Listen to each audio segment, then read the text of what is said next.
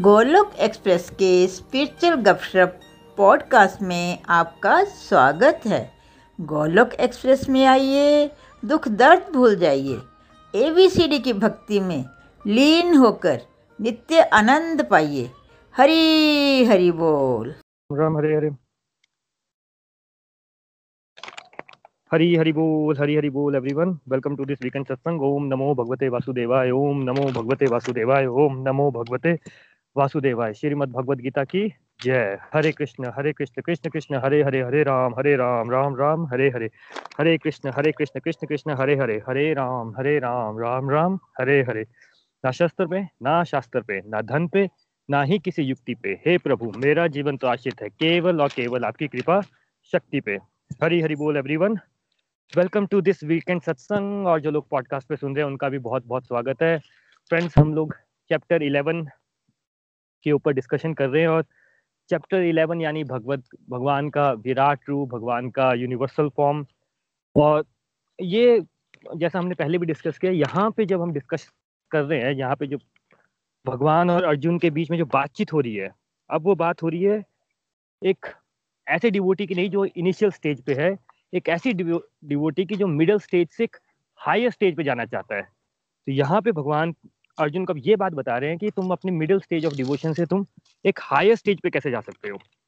तो जो हमने कल मेन वर्स किया था, उसमें हमने कल डिस्कस किया था कि भगवान ये बताते हैं अर्जुन को कि देखिए एक भक्त जो होता है जो डिवोटी होता है, जब वो भगवान के पाथ पे चलता है, देखिए जब इनिशियल स्टेज होगी आपकी तो हमारी अंडरस्टैंडिंग कितनी रहती है? अर्जुन की अंडरस्टैंडिंग कितनी थी फ़र्स्ट चैप्टर में कि मैं बहुत परेशानी में हूँ, मेरे को बड़ी सारी प्रॉब्लम्स हो गई हैं, प्रभु, आप मुझे बताओ, मेरे को बता, निकालो इस प्रॉब्लम से। तो 99 परसेंट ऑफ़ द जो लोग रहते हैं इंक्लूडिंग मैं हूँ, आप हो, जब हम भगवान के पास सबसे पहले जुड़ते हैं तो हमारा क्या पर्पज होता है कि जो हमारी लाइफ में छोटी मोटी प्रॉब्लम्स हैं, भगवान उनको सॉल्व कर दो। इट्स वेरी यू नो जैसे हम बिज़नेस ट्रांजेक्शन करते हैं ना, कि मैं आपकी पूजा कर रहा हूँ, मेरी आप ये प्रॉब्लम सॉल्व कर देना। और इसमें याद रखिएगा, कोई गड़बड़ नहीं होती है, कोई गलत बात नहीं है, भगवान खुद बोलते हैं कि कोई ना कुछ ना कुछ तो माध्यम बनेगा ना, नहीं तो हम भगवान की तरफ़ क्यों जुड़ेंगे? तो वह, यहाँ पे उस डिवोटी की बात नहीं हो रही कि जो अपने साथ बिज़नेस ट्रांजेक्शन कर रहा है प्रभु के साथ। अब अर्जुन एक हायर स्टेज पे आ गया है, प्रभु उसको अपना विराट रूप दिखा रहे हैं। यहाँ पे आ गया, जहाँ पे प्रभु उसको अपने यूनिवर्सल फॉर्म के साक्षात दर्शन दे रहे हैं। अब प्रभु ये बात बता रहे हैं अर्जुन के माध्यम से हम लोगों को कि हम लोगों को अगर प्रभु का ये जो विराट रूप है, अगर हम लोगों को भी दिव्य दृष्टि चाहिए, हमें भगवान का विराट रूप देखना है तो हम क्या कर सकते हैं? देखिए इसको समझना बहुत आसान है कि ऐसा भगवान क्यों बता रहे हैं हम लोगों को? क्योंकि जब आप एक नेक्स्ट लेवल पे आ जाते हो डिवोशन में, जब आपको ये बातें समझ आ जाती हैं कि यार सुख दुख तो चलते रहेंगे लाइफ चलती ही रहेगी, आज ये है, कल वो है, आज अच्छा हो रहा है मेरे साथ, कल बुरा हो जाएगा तो इसमें कोई घबराने वाली बात नहीं, भगवान ठीक कर देंगे सब कुछ। आप इससे ऊपर आ जाते हो, आप संभाव वाली स्टेज पे आ जाते हो, लेकिन आपके मन में एक इच्छा रहती है कि यार प्रभु के दर्शन हो जाए किसी तरह से। यहाँ पे अब उस डिवोटी की बात हो रही है और मैं फिर से एक बात सबको क्लैरिफाई करता हूँ, ये ये जो हम बातें कर रहे हैं यहाँ पे अब चैप्टर इलेवन की, ये भगवान के विराट रूप की, ये बहुत ही डीप मीनिंग वाली बातें हैं, बहुत ही गहराई वाली बातें हैं। इसमें आप ज़्यादा लॉजिक लगाएँगे तो वो नहीं समझ आएँगी। पहली बार आप भगवत गीता सुन रहे हैं या पढ़ रहे हैं तो भी हो सकता है थोड़ी मुश्किल हो समझने के लिए। मेरा प्रयास है कि जितना ईजी वे में मैं समझा सकूँ बट बाकी हरी कृपा होती है और अगर नहीं समझ आ रहा है, कोई बात नहीं, भगवान से प्रेयर कीजिए, भगवान की कृपा होती है, सब कुछ समझ आ जाता है। तो अगेन हमने जब कल पढ़ा था तो भगवान ने ये आंसर ऐसा दिया भगवान ने अर्जुन को कि पहले मैं तुम्हें बताता हूँ कि तुम मुझे कैसे नहीं पा सकते हो। देखिए, एक तो तरीका है पाने का, लेकिन बड़े सारे तरीके हैं भगवान को नहीं पाने के। तो भगवान अब ये क्लियर कर रहे हैं कि तुम मुझे कैसे नहीं पा सकते हो। तो उसमें भगवान ने तीन चार विधियों का नाम लिया। और देखिए अगेन ये विधियाँ गलत नहीं होती हैं। भगवान ने जैसे बोला वेदाध्ययन, कि तुम वेदाध्ययन करके मुझे नहीं पा सकते। वेदाध्ययन होता क्या है? कि भाई वेद क्या है? वेद है भगवान की वाणी। यानी आप भगवान के बारे में पढ़ रहे जो भगवान ने बोला है, उसको पढ़ रहे और आपको दुनियादारी में बहुत सारे लोग बोलेंगे जिन्होंने वेद पढ़े हैं, उपनिषद पढ़े हैं, भागवतम पढ़ी है, श्रीमद भागवतम, सॉरी, वो पढ़ी है, भगवत गीता पढ़ी है, उनको वर्सेस भी याद है, संस्कृत में भी पढ़ी है, हिंदी में भी पढ़ी है। पढ़ने का कोई अंत नहीं है ज्ञान का। तो भगवान बोल रहे हैं कि भगवान ये नहीं बोल रहे हैं, गलत है, बट अगर भगवान का विराट रूप देखना है तो आप वेदाध्ययन से नहीं देख सकते। इसका रीजन ये है कि फॉर एग्ज़ाम्पल मैं आपको बड़ा सिंपल एग्ज़ाम्पल देता हूँ कि जैसे मैं बैंगलोर में रहता हूँ, यहाँ पे ना एक मैसूर पाक करके बहुत अच्छी वो स्वीट मिलती है, हमारे नॉर्थ इंडिया में नहीं होती है। अभी अगर मेरे ब्रदर हैं या कोई और व्यक्ति जिसने नहीं खाया है वो, अब मैं उसको जितना मर्ज़ी उसकी फोटोग्राफ भेजूँ लिख लिख के भेज दूँ, पूरी बुक भेज दूँ मैसूर पाक के ऊपर कि ये ऐसा होता है, ऐसे बनता है, ऐसा टेस्ट होता है, सब कुछ सही है। आप जान लोगे उसको कि हाँ यार ये ऐसा ऐसा होता होगा। बट जो एक्चुअल उसका जो टेस्ट है वो आपको नहीं मिल सकता। तो वेदाध्ययन में यहाँ पे ये गड़बड़ हो जाती है। भगवान बोलते हैं, वेदाध्ययन करने से तुम मुझे जान सकते हो, मेरे बारे में सब कुछ जान लोगे। लेकिन जो विराट रूप वाली अनुभूति है, वो उससे नहीं मिल सकती। यही बात भगवान ने तपस्या के लिए की। तपस्या में हम देखते हैं कि योग होता है, हठ योग होता है, बहुत सारी कठिन कठिन तपस्याएँ होती हैं। अगेन भगवान को जानने का मार्ग है, लेकिन भगवान के साथ जो जो अनुभूति है विराट रूप की, वो भगवान ने कहा कि वो तुम मुझे इस मार्ग से भी नहीं पा सकते। भगवान ने कहा, दान करने से भी मैं नहीं मिलूँगा। क्यों? देखिए, बहुत सारे लोगों को अहंकार होता है कि हम तो बड़ा अच्छा है, हम तो दान बहुत सारा करते हैं। और समाज में बहुत अच्छे अच्छे लोग हैं भाई, इतने अच्छे अच्छे हॉस्पिटल बने होते हैं, स्कॉलरशिप चल रहे होते हैं। करते हैं लोग। भगवान ने कहा, उसमें कोई वो नहीं है, गड़बड़ नहीं अगेन ये बात ध्यान रखिएगा, गलत किसी में भी नहीं बोला भगवान ने। यहाँ बात हो रही है भगवान को वन टू वन इंटरेक्शन की। जैसे अर्जुन का वन टू वन इंटरेक्शन हो रहा है भगवान के साथ। यहाँ पे उस लेवल की बात हो रही है। यहाँ पे वो छोटी मोटी बात नहीं हो रही है। तो भगवान बोल रहे कि दान पुण्य से तुम्हें यार पुण्य बढ़ जाएँगे, सब कुछ अच्छा हो जाएगा बट मुझे पाने वाला जो है कि मेरा विराट रूप दे सको, वो दान करने से भी नहीं होगा। और एक और होता है कि हम देखते हैं, हम समाज में हम जैसे पूजा करते हैं, हम अपने घर में आरती भी करते हैं, पूजा भी करते हैं भगवान बोलते हैं, वो करना भी अच्छा है, लेकिन अगेन विराट रूप के दर्शन मेरे को आप पूजा करके भी नहीं पा सकते। देखिए सिंपल सी बात होती है, जितने विधि विधान होते हैं, ये होते किसके लिए? ये होते हैं भाई आपके मन को शांत करने के लिए। सबसे बड़ा प्रॉब्लम क्या है हमारे जीवन का? सबसे बड़ा प्रॉब्लम हमारा मन अशांत हो जाता है। हमें समझ नहीं आता लाइफ में क्या चल रहा है क्या नहीं उथल पुथल हो जाती है अंदर। तो आप इसमें से कुछ भी कर लीजिए आप घर में आरती कर लीजिए आपको थोड़ा यू you नो know, कोई आपका मुश्किल काम है आप उससे पहले पूजा कर लीजिए कोई हॉस्पिटल में थोड़ी माला कर लीजिए पूजा कर लीजिए आपका मन शांत होना आपको अच्छा लगना स्टार्ट हो जाता है। तो उन सब के लिए ये बातें ठीक है। अब दुनियादारी में कोई व्यक्ति है उसने कभी भगवान का नाम ही नहीं लिया। जब आप उसको गाइड करोगे या उसको बोलोगे तो भाई वो इनमें से कुछ भी कर ले। हफ़्ते में एक दिन आरती कर ले, एक बार माला कर ले तो उसका मन शांत हो जाएगा। उसको भगवान की तरफ़ इच्छा जागृत होगी। इनिशियल स्टेज ऑफ़ डिवोशन में बहुत अच्छी बातें हैं। लेकिन अब ये इनिशियल स्टेज की बात नहीं हो रही है। हम इलेवंथ चैप्टर में पहुँच गए हैं। बात हो रही है भगवान के साक्षात दर्शन करने की। तो यहाँ पे अब आगे भगवान बताएँगे कि अगर तुम्हें मेरे साक्षात दर्शन करने तो फिर तुम कैसे कर सकते हो? तो चलिए, अब हम अगला वर्ष करते हैं। तो वर्ष नंबर 54 में भगवान बोलते हैं, हे अर्जुन, केवल अनन्य भक्ति द्वारा मुझे उस रूप में समझा जा सकता है जिस रूप में मैं तुम्हारे समक्ष खड़ा हूँ। और इसी प्रकार मेरे साक्षात दर्शन भी किए जा सकते हैं। केवल इसी विधि से तुम मेरे ज्ञान के रस्से को पा सकते हो। देखिए, अब ये वर्ष में भगवान ने बड़ी सारी बातें बोली है। हम एक एक करके डिस्कस करते हैं। और अगेन मैं वापस बोल रहा हूँ, ये भगवान विराट रूप में अर्जुन को बता रहे हैं। ये बहुत हाई लेवल ऑफ़ डिवोशन की बातें हो रही जो अभी हो रही हैं। भगवान ने पहला वर्ड यूज़ किया कि तुम मुझे सिर्फ़ अनन्य भक्ति द्वारा पा सकते हो। अनन्य का मीनिंग क्या होता है? अनन्य का मीनिंग होता है प्योर कि मेरी शुद्ध भक्ति करके। अनडिवाइडेड फोकस अनडिवाइडेड फोकस आप बोल सकते हो, शुद्ध भक्ति बोल सकते हो। या ना, एकदम फोकस आप भक्ति पे, आपका पूरा फोकस है। विदाउट एनी डिस्टर्बेंस उसको अनन्य भक्ति बोलते हैं। और इसका अगर टेक्निकल मीनिंग में ले तो जो व्यक्ति यू नो अनन्य भक्ति वो होती है जिसमें आप ज्ञान से रहित, यानी लॉजिक नहीं लगाते। दूसरा, जिसमें आप अपने कर्म करते हो और फल की इच्छा नहीं करते हो, निष्काम कर्म करके जो भक्ति करते हो, उसको भी अनन्य भक्ति बोलते हैं। तो भगवान यहाँ बोलते हैं कि तुम मुझे केवल, अब ये वर्ड हमेशा याद रखिएगा, केवल अनन्य भक्ति द्वारा, केवल इसका मीनिंग ये है कि केवल अनन्य भक्ति मतलब सिर्फ़ और सिर्फ़ अनन्य भक्ति द्वारा, बाकी किसी भी रास्ते से तुम मुझे भगवान के जो विराट रूप है, जो भगवान की एक्चुअल यूनिवर्सल फॉर्म नहीं हो सकता, अगर वहाँ तक पहुँचना है, उस लेवल पे जाना है तो सिर्फ़ एक ही रास्ता है, वो है मेरी शुद्ध और शुद्ध भक्ति। देखिए, अब शुद्ध भक्ति, इसका समझना बहुत मुश्किल है समझना बहुत ज़रूरी है। शुद्ध भक्ति होती है भगवान के साथ वन टू वन कनेक्शन रखना, ठीक है? वन टू वन कनेक्शन क्या होता है? जैसे कि मैं आपको एग्जांपल देता हूँ कि देखिए, जैसे मेरी बेटी है फॉर एग्जांपल अब वो दो ढाई साल की है, अब वो जो भी करती है, मेरा पूरा फोकस उसके ऊपर रहता है। कई बार वो बातें करती है, कई बार कुछ चीज़ें तोड़ देती है बट एक मेरा जो ध्यान होता है, कुछ भी होता है, मैं अभी पार्क में आया हूँ, कभी कहीं और जा रहा हूँ, सारा कुछ वो सेंटर स्टेज में रहती है कि मेरा ध्यान वहाँ पे होता है। मैं कोई भी काम कर रहा हूँ, जब वो मेरे साथ होती है तो मेरा एक एंगल जिसे बोलते ना, एक ध्यान उसकी तरफ़ ही होता है। इनफैक्ट मैं कोई ऐसा भी काम करूँ, जिसमें मुझे लगे, नहीं यार फॉर एग्ज़ाम्पल फ़ोन यूज़ करना। अब मैं उसके सामने फ़ोन यूज़ करूँगा तो वो भी फ़ोन यूज़ करती है। तो मेरा ध्यान रहता है कि नहीं नहीं यार फ़ोन थोड़ा कम यूज़ करता हूँ, इसके सामने कम यूज़ करता हूँ। तो ये जो ध्यान है, अनन्य भक्ति होती है जो फोकस है हर चीज़ का, वो प्रभु पे रहना चाहिए। इनिशियल स्टेज में क्या होता है, हम लोग क्या करते हैं, भगवान के साथ बिज़नेस ट्रांजेक्शन करते हैं, बहुत फ्रेंकली मैं बताऊँ। तो उसे बोलते हैं बिज़नेस ट्रांजेक्शन जिसमें हम क्या करते हैं कि भगवान मेरे ये ये a one problem problem number two problem number three है। आप ये सॉल्व कर दीजिए, उसके लिए मैं आया तो उपवास कर लूँगा ग्यारह सोमवार लगा लूँगा, दस माला कर लूँगा, हम सब करते हैं ऐसा। यहाँ ये होता है बिज़नेस ट्रांजेक्शन प्रभु के साथ।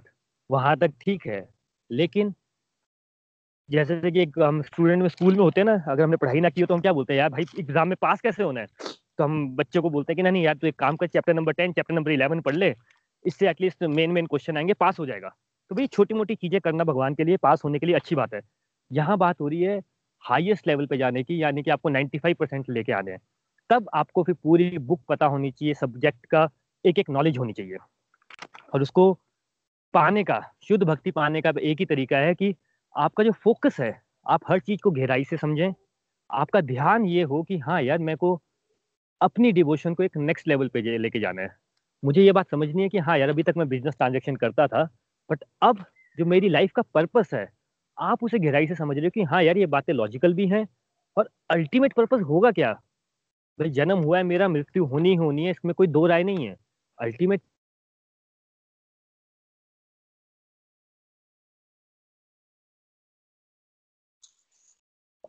आपकी आवाज़ नहीं आ रही है।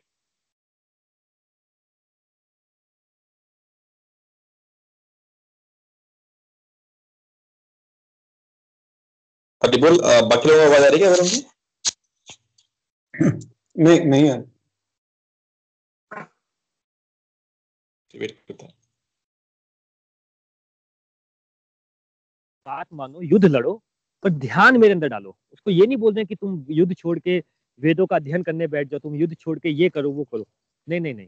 उसका सिंबॉलिक मीनिंग ये आता है कि प्रभु बोल रहे हैं कि भाई मैंने तुम्हें जहाँ भी रखा है जिस भी सिचुएशन में डाला है उसको ये समझो कि ये तुम्हारे कर्म है, जो तुम्हारे को ड्यूटी मिली है, उसको तुम्हें बिल्कुल फोकस से करना है। ये मान के कि भगवान ने मुझे दिया है, साथ में भगवान के ऊपर ध्यान रखना है, वो सब कुछ भगवान को डेडिकेट करते हुए चलो। अब देखिए, ये सारी बातें बोलने में तो बहुत आसान हो जाती है कि बिज़नेस ट्रांजेक्शन है, ये है, वो है बट हमें ना घबराना नहीं है, क्योंकि अगेन मैं वही बात कर रहा हूँ कि अब बात हो रही है एकदम हाईएस्ट लेवल ऑफ़ डिवोटी की, जहाँ पे एक डिवोटी को भगवान बता रही कि अगर तुम्हें मेरे साक्षात दर्शन करने हैं तो तुम क्या कर सकते हो? देखिए, हम लोग ना यू नो जो मेन बात है सब, पूरी बात में, अनन्य भक्ति वाली बात में, वो तो भगवान नेक्स्ट श्लोक में बताएँगे कि आपको क्या करना चाहिए। लेकिन अल्टीमेट बात क्या हो रही है कि शुद्ध भक्ति आती कहाँ से है? शुद्ध भक्ति का सबसे इंपॉर्टेंट कॉम्पोनेंट क्या है? शुद्ध भक्ति का सबसे इंपॉर्टेंट कॉम्पोनेंट होता है आपका भाव भगवान के लिए, कि आपका अंदर से आपकी प्यूरिफिकेशन हो रही है। आपके जो थॉट प्रोसेस है, वो शुद्ध हो रहा है। अभी आप देखिए, ये मैं हमेशा इसी सत्संग का एग्ज़ाम्पल देता हूँ कि हम सबको पता है कि सत्संग में कितने सारे लोग आए, कितने सारे लोग चले गए। सब लोग बोलते हैं और जिस दिन बोलते हैं कि मुझे बहुत शांति मिले, मुझे मैं बहुत पीसफुल हो गया, सब कुछ अच्छा हो रहा है लाइफ में, मैं प्रॉब्लम से भी आगे निकल गया, फिर होता क्या है लोगों के साथ? वही जब प्रॉब्लम से आप निकल गए, जब आपकी लाइफ में शांति आ गई, फिर आपको लगता है कि नहीं नहीं यार, ये ऐसा ही होना होगा कि भगवान का ध्यान लगाओ, भगवान की बातें सुनो भगवान आपकी प्रॉब्लम सॉल्व करेंगे, फिर हमें वापस उसी दुनियादारी में जाके, उसी प्रॉब्लम में दोबारा फंस जाना है। और सबके साथ ही ऐसा होता है। राइट एक स्टेप ऊपर, लोग ऐसा करते क्यों होंगे? क्योंकि भाई वो शुद्ध भक्ति के कंसेप्ट तक पहुँच ही नहीं पाते हैं। शुद्ध भक्ति का कंसेप्ट होता है कि आप समझ जाते हो कि सबसे इंपॉर्टेंट यही है। बाकी सब कुछ वेट कर सकता है। भगवान की डिवोशन वेट नहीं करेगी। हम इधर आ जाते हैं। हम लोग गड़बड़ कहाँ कर देते हैं? भगवान की डिवोशन वेट कर लेगी। बाकी सब कुछ वेट नहीं करना चाहिए, चाहे वो फ्रेंड का कॉल हो, चाहे मेरी शॉपिंग हो, चाहे मेरा नेटफ्लिक्स का सीरियल हो, चाहे मेरा फेसबुक हो, वो सब वेट नहीं करेगा। हाँ भगवान की भक्ति वेट कर सकती है। यहाँ पे गड़बड़ हो जाती है।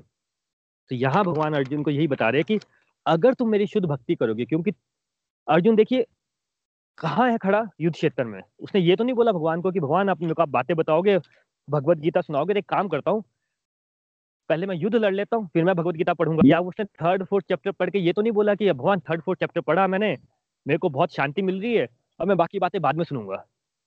वो हर एक चैप्टर में उसकी यू नो स्पिरिचुअल प्रोग्रेस होती जा रही है। इलेवन चैप्टर में तो उसको भगवान ने साक्षात दर्शन दे दिए क्योंकि उसका क्या हो गया भाव शुद्ध हो गया है। वो बोल रहा है कि जैसा आप बोलोगे मैं वैसा ही करूँगा। जैसे उसने इस चैप्टर की स्टार्टिंग में क्या बोला? कि मेरा मोह दूर हो गया है कि सब कुछ ही परफेक्ट है जो आपने किया है। और आगे आप जो करेंगे वो परफेक्ट ही होगा। मुझे आप सिर्फ़ एक इंस्ट्रूमेंट बनाओगे। तो ये अनन्य भक्ति जो है, इसका मीनिंग ये होता है कि आपका एक लाइफ में एक अनडिवाइडेड फोकस हो जाता है किसकी तरफ़? भगवान को पाने की तरफ़। देखिए, मुझे एक एग्जांपल याद आ रहा है कि जब हम कॉलेज में होते थे तो जब थर्ड ईयर में हो जाता है हम लोग तो यू नो जो इंडियन कॉलेजेस होते हैं, उसमें ना प्लेसमेंट की बात होना स्टार्ट हो जाती है कि भाई कंपनीज़ आएँगी, आपको प्लेसमेंट में जॉब मिलेगी। तो थर्ड ईयर से ना, हर स्टूडेंट का फोकस होता है कि मुझे जॉब कैसे मिले। कि मैं प्लेसमेंट में बैठ जाऊँ और जॉब कैसे ले लूँ? तो उसके लिए हम क्या करते हैं? उसके लिए हमें तीन चार चीज़ें मेन पता होती है कि भाई, आपके सिक्सटी परसेंट मार्क्स होने चाहिए। देखिए इंजीनियरिंग कॉलेज में सिक्सटी भी अच्छे हैं सेवेंटी उससे भी अच्छे हैं एट्टी उससे भी अच्छे हैं। जॉब के लिए कितने चाहिए? सिक्सटी यानी कि वो हो गया पहला मार्क उसके बाद और क्या चाहिए होता है? कि भाई आप क्या कोई बैक ना हो पेपर में तो आप उसका ध्यान रख लेते हो। और क्या चाहिए होता है कि आपका एप्टीट्यूड वाले आपने जो एग्ज़ाम होते हैं, वो आप अच्छी तरह क्लियर कर लो। आप एप्टीट्यूड की बुक्स पढ़ना स्टार्ट कर देते हो।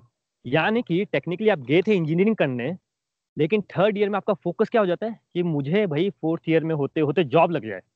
और आप अपना सारा का सारा लाइफ सब कुछ उस जॉब को पाने के लिए करना स्टार्ट कर देते हो।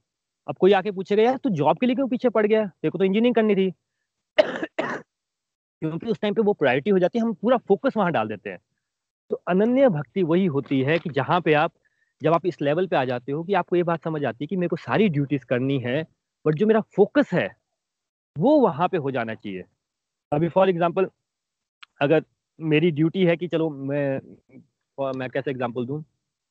कि मेरे को बेटी को भाई पार्क लेके आना होता है पाँच से छः। ये जो राइट नाउ टाइम है। अब बेटी को पार्क लाना भी ज़रूरी है, सत्संग कराना भी ज़रूरी है राइट फोकस आप ऐसा कर लो कि चलो ठीक है, मैं पार्क से सत्संग करा लेता हूँ। पॉइंट ये है कि आप डिवोशन को कॉम्प्रोमाइज नहीं होने देते हो, साथ में ड्यूटीज़ भी करते रहते हो। ये समझना बहुत ज़रूरी है कि आप जो भी ड्यूटी कर रहे हो अपनी लाइफ में डिवोशन अनकॉम्प्रोमाइज लेवल पे आ जाती है कि सही सब कुछ भगवान के लिए ही है, भगवान ने ही ड्यूटी दी है, भगवान के लिए करूँगा।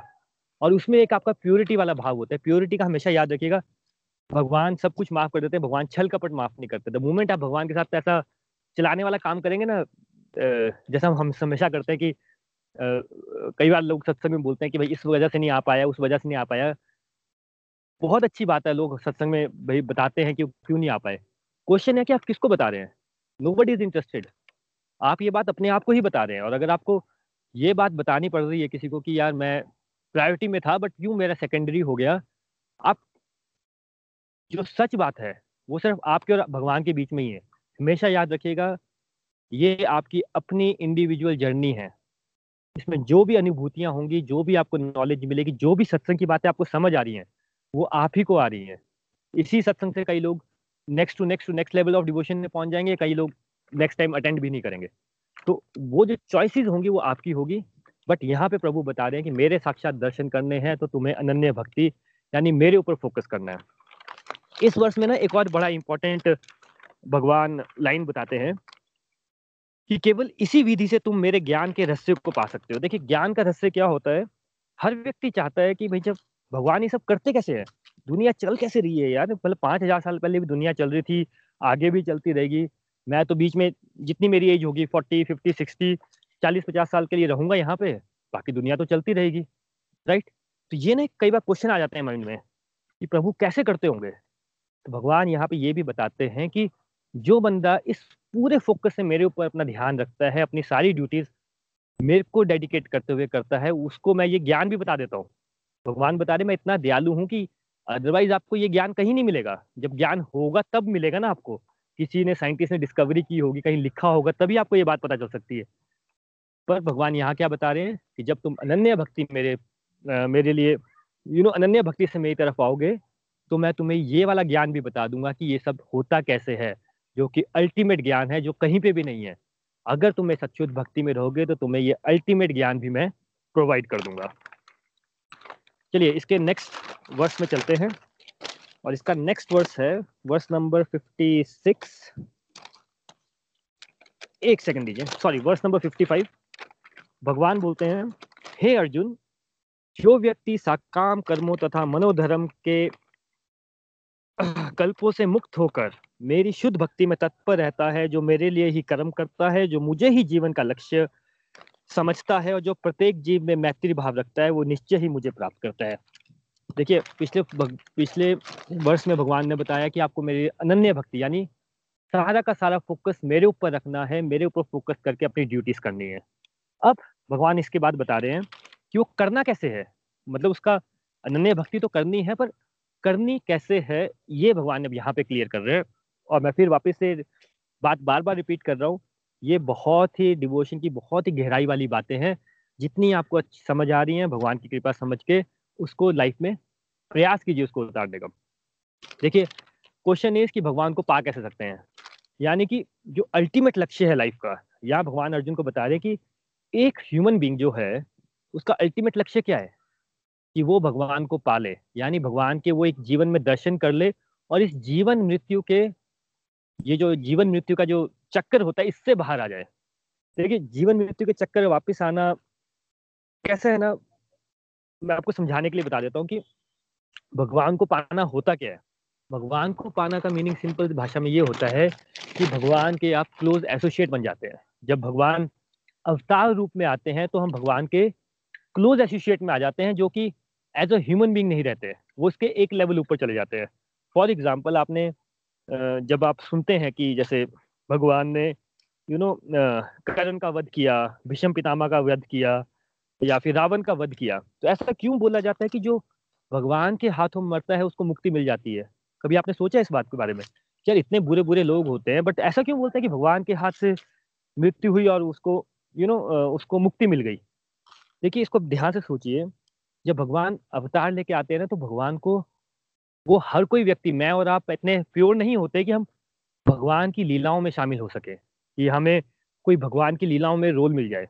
अभी फॉर एग्ज़ाम्पल कोई बड़ा डायरेक्टर है मूवी का, जैसे पी के मूवी बनी आमिर खान की तो जो डायरेक्टर है उसमें उसने रोल देना है आमिर खान का रोल देना है, किसी को एसोसिएट का रोल देना है तो किसको देगा? वो भाई किसी को भी नहीं दे देगा, वो जो सिलेक्टेड लोग होंगे उसके, उन्हीं को देगा। तो वैसे ही जो भगवान की लीलाएँ होती हैं, उसमें जो लोग होते हैं, जो रोल प्ले होता है, चाहे वो पॉजिटिव हो, चाहे नेगेटिव हो चाहे वो कंस का हो, रावण का हो, बाली का हो, सुग्रीव का हो, ये सब कौन है? ये सब भगवान के बहुत ही क्लोज एसोसिएट होते हैं, जिनको भगवान ये रोल प्ले करने के लिए भेजते हैं। राइट अब भीषम पितामह थे, भाई, वो भगवान कितने शुद्ध भक्त थे। आप देखिए उनकी शुद्ध भक्ति देखिए कि जब उनकी मृत्यु हुई तो भगवान वहाँ पे खुद उनको लेने आए हुए थे। उनको खुद मुक्ति प्रदान करने आए हुए थे, क्योंकि कैसा ना ये लोग इस हाईएस्ट लेवल पे होते हैं कि जब भगवान लीला करने आते हैं तो इनको भगवान यहाँ पे लेके आते हैं अपने साथ कि आप भी आओ और मेरे साथ लीला करो। ये होता है भगवान को पाना कि आप भगवान के क्लोज एसोसिएट बन जाते हैं। बट इस लेवल पे पहुँचने के लिए क्या करना पड़ता है? इससे बोलता है भगवान का पाना, जहाँ पे आप भगवान के क्लोज एसोसिएट बन जाओ। भगवान के साक्षात दर्शन की हम बात करते हैं कि भगवान के साक्षात दर्शन होते हैं कि नहीं होते? बड़े सारे एग्ज़ाम्पल होते हैं। हमारे इंडिया में तो बहुत सारे एग्ज़ाम्पल है बट मैं दो आपको देता हूँ। अगर आप जैसे प्रभुपाद जी का हम हमेशा बात करते हैं जब वो इंडिया से यूएस जा रहे थे तो उनकी 16 दिन की यात्रा थी इंडिया से बाई शिप वो यूएस जा रहे थे जो। और उनके पास तो पैसे भी नहीं थे आई थिंक सिक्स या सेवन डॉलर्स थे और कुछ भी नहीं था। और वो एक कंटेनर जो, जिसमें कंटेनर्स होते हैं ना शिप में कंटेनर जाते हैं, उस शिप में यूएस जा रहे थे। सोलह दिन का वो सफ़र था, उनको उसमें तीन बार हार्ट अटैक आ गया। जब सिक्सटीन डे था, वो इतनी पेन में थे तो उन्होंने भगवान से सीधा प्रेयर की कि भगवान मेरा वो हो गया है। आज सिक्सटीन डे है, पर मेरी हिम्मत टूट गई अब। मैं तो मतलब इवन दो मैं सेवेंटी ईयर्स का था, वृंदावन में भगवत गीता का अध्ययन कर रहा था, आपकी डिवाइन विजन मिली, मैं चल तो पड़ा बट तीन बार मुझे हार्ट अटैक हो गया और मुझे लग रहा है कि मैं नहीं कर पाऊँगा। भाई, उस रात को भगवान ने प्रभुपाद जी को साक्षात रूप में दर्शन दिए थे, अपनी गोदी में बिठाया था और बोला था कि ये तुम्हारा फाइनल टेस्ट था, अब तुम जाओ यहाँ यूएस में, सब कुछ कर दिया मैंने। तो ये जो साक्षात दर्शन दिए प्रभुपाद जी को, भगवान ने वो किसको मिलते हैं? भाई वो पॉसिबल होता है बट उस लेवल की प्योरिटी आनी चाहिए व्यक्ति में। और देखिए, जब वहाँ से आप इमेजिन भी नहीं कर सकते कि कोई सत्तर साल का बूढ़ा व्यक्ति यूएस में लैंड किया है, किसी को नहीं जानता है। कुछ भी नहीं पता है। सिर्फ़ भगवत गीता के श्लोक सुना सुना के, वो भी किसी इंडियन को नहीं। ऐसे लोगों को जिनको कुछ नॉलेज ही नहीं है। नेक्स्ट टेन ईयर्स में भाई वो अपने प्राइवेट चार्टर्ड प्लेन में पूरे वर्ल्ड के बारह बार चक्कर लगा लेता है। इमेजिन करके देखिए तो वो भगवान की कृपा से ही होता है। जो स्वामी विवेकानंद के गुरु थे परमहंसा मैं नाम भूल गया परमहंस जी तो थे। रामकृष्ण परमहंस जी।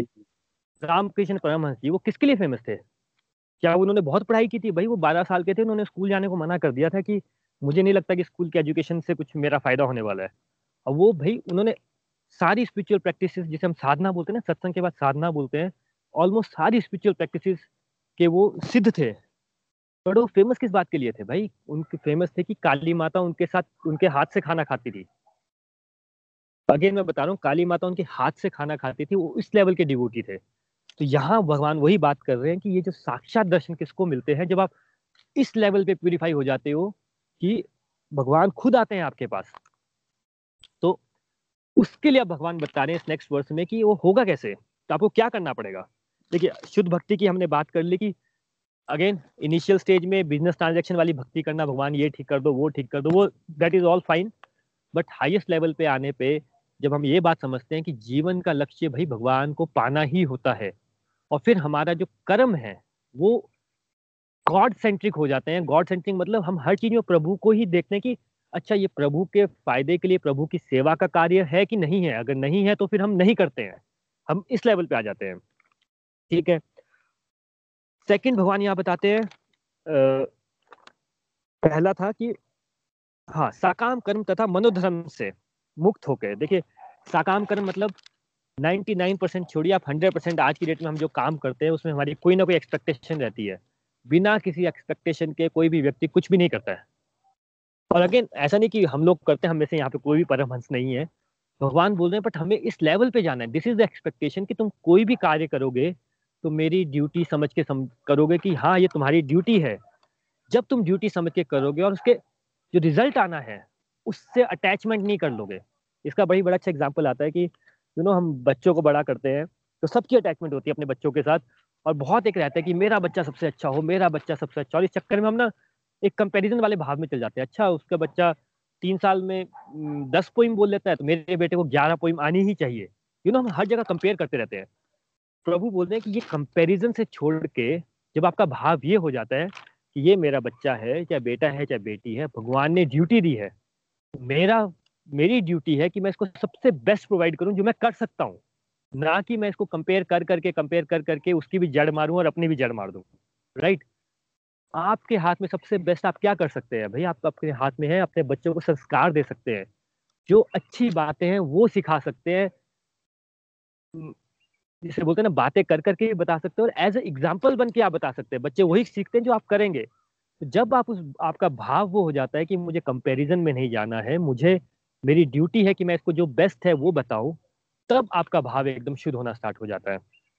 तो ये भगवान की जो ड्यूटी है, कोई भी ड्यूटी कि मैं भगवान के प्लेजर के लिए कर रहा हूँ कि अगर मैं अपने बच्चों को समझा रहा हूँ तो भगवान मेरे इस रवैये से खुश होंगे कि नहीं होंगे?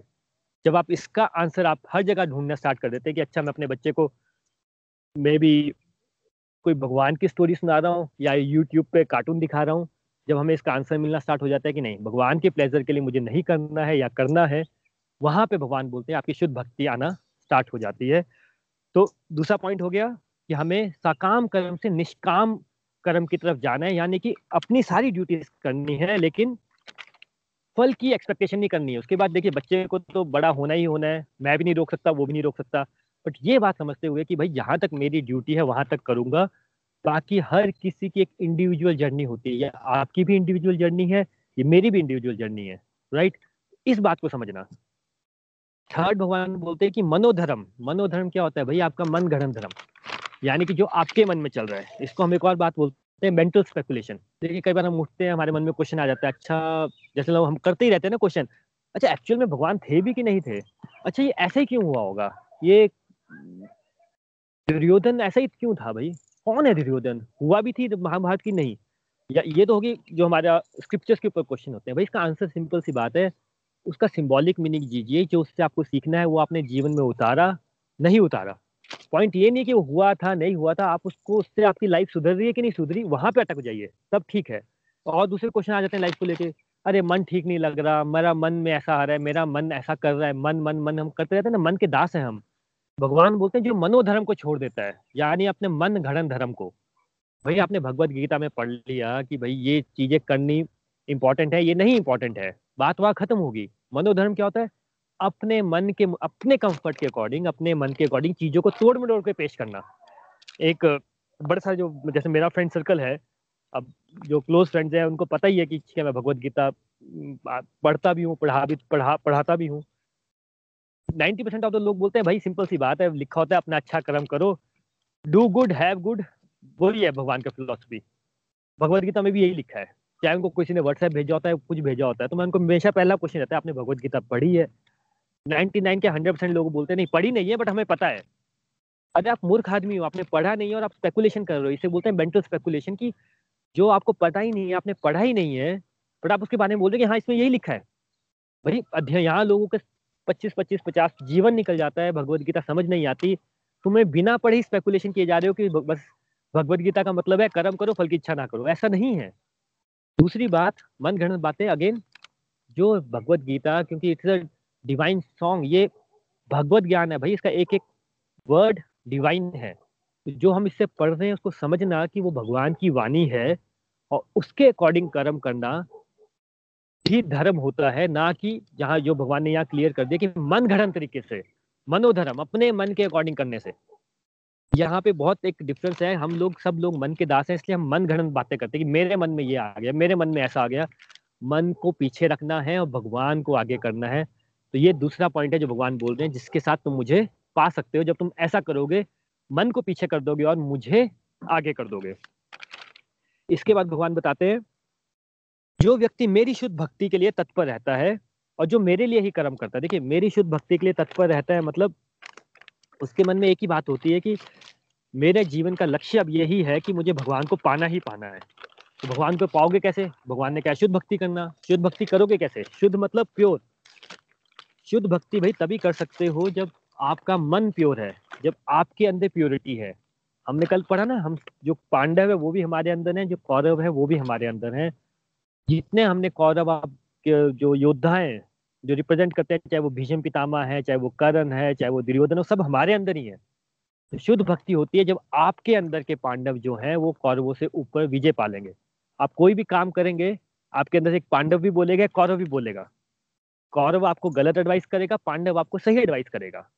पॉइंट ये होता है, जब आपके पांडव स्ट्रांग होंगे तो वो कौरवों को हरा देंगे, आप सही डिसीज़न लेंगे। जब आपका पांडव वीक हो गए तो कौरव आपको स्ट्रांग हो जाएँगे और आपसे गलत काम करवा लेंगे। अब ये जो लोग संसार में आप देखते हैं सोसाइटी में देखते हैं, जेल में होते हैं, गलत काम क्यों होता है? कोई चोरी करता है, कोई मर्डर करता है, कोई सीरियल किलर होता है। आपको क्या लगता है? जो आपके मन में चलता है, उसके मन में भी वही चलता है। बट वो अपने मन के अकॉर्डिंग करता रहता है।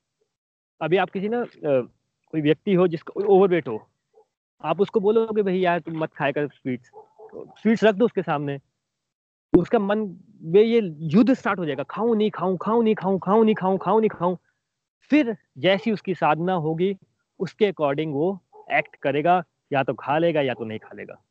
ये जो युद्ध है, ये ऐसा नहीं कि मेरे अंदर चलता है, आपके अंदर चलता है, किसी के अंदर चलता है।